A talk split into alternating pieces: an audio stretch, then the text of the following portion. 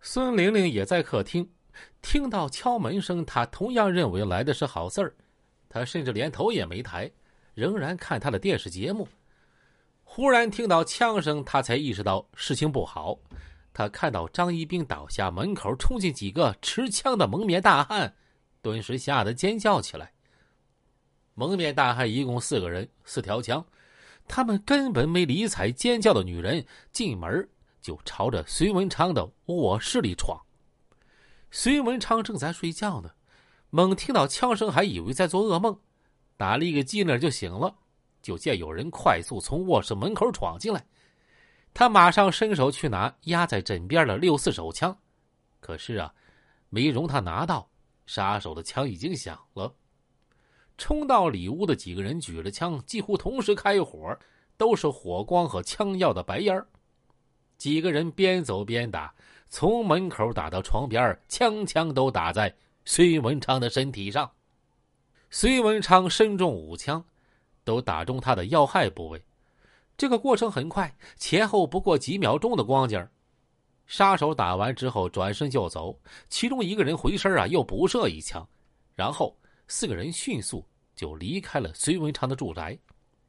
出来的时候，依然没人理会缩在角落里瑟瑟发抖的孙玲玲。杀手目标明确，杀掉隋文昌，对室内一切秋毫无犯。就连隋文昌已经亮出的手枪啊，也没捡走。他们来这儿就是杀人的，进屋就开枪，把人打死，马上撤退，一刻也没停留。屋子里充满了火药味和血腥气。孙玲玲啊，二十五岁，从没经历过这种事儿。他半年前被孙文昌给看中了，平时负责打理孙文昌在东街上的一个门市。这场面啊，他早吓得慌了。惊魂未定的孙玲玲还没缓过神来，张一兵的身体就抽搐一下，他这才想起打电话呀求救。他先拨了幺二零，叫了救护车。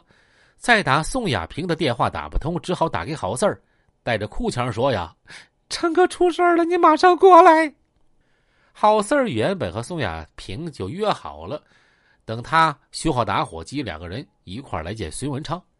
此刻正在商业街口上等候呢，接到孙玲玲的电话，他就慌了，马上给宋亚平把电话打了过去。宋亚平在等修打火机的师傅，接到电话之后。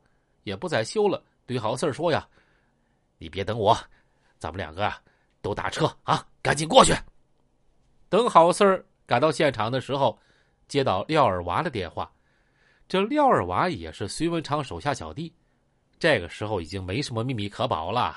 他让廖二娃马上赶过来抢救昌哥。这郝四儿是第一个赶到出事地点的，然后廖二娃几乎同时也到了。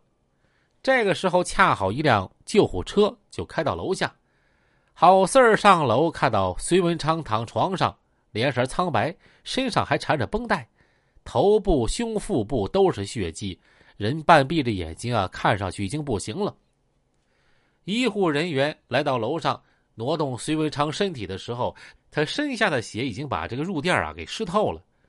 郝四儿和廖二娃把隋文昌连同褥垫一块移到担架上，在医护人员的招呼下，把奄奄一息的隋文昌就抬下楼梯，抬上院子里停放的救护车。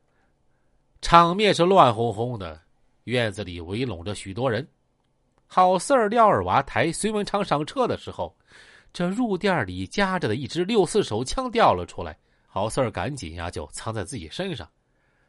孙玲玲、廖二娃打了一辆车，跟随救护车一块到了第二医院。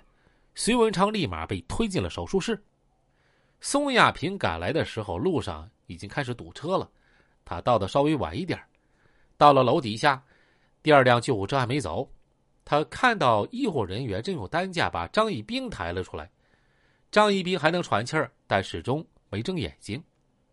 郝四儿仍然留在现场，他和宋亚平见了面，杨蒙也得到消息赶了过来，大家都有欲哭无泪的感觉。几个人返回二楼现场，在进门的门口处、卧室的大床上这两个地方都看到大片血迹。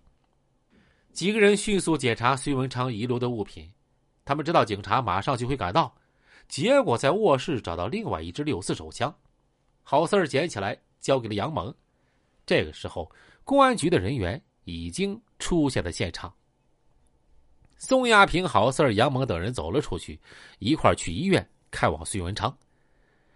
三月二十五日是个星期天，天气特别晴朗。下午五点五十分。幺幺零指挥中心接到报案，说南岸长江大道城监支队宿舍楼群众听到楼内有枪声。宜宾市巡警二大队、翠屏区刑警大队、长江大道派出所接到指令，立刻组织警力赶往现场。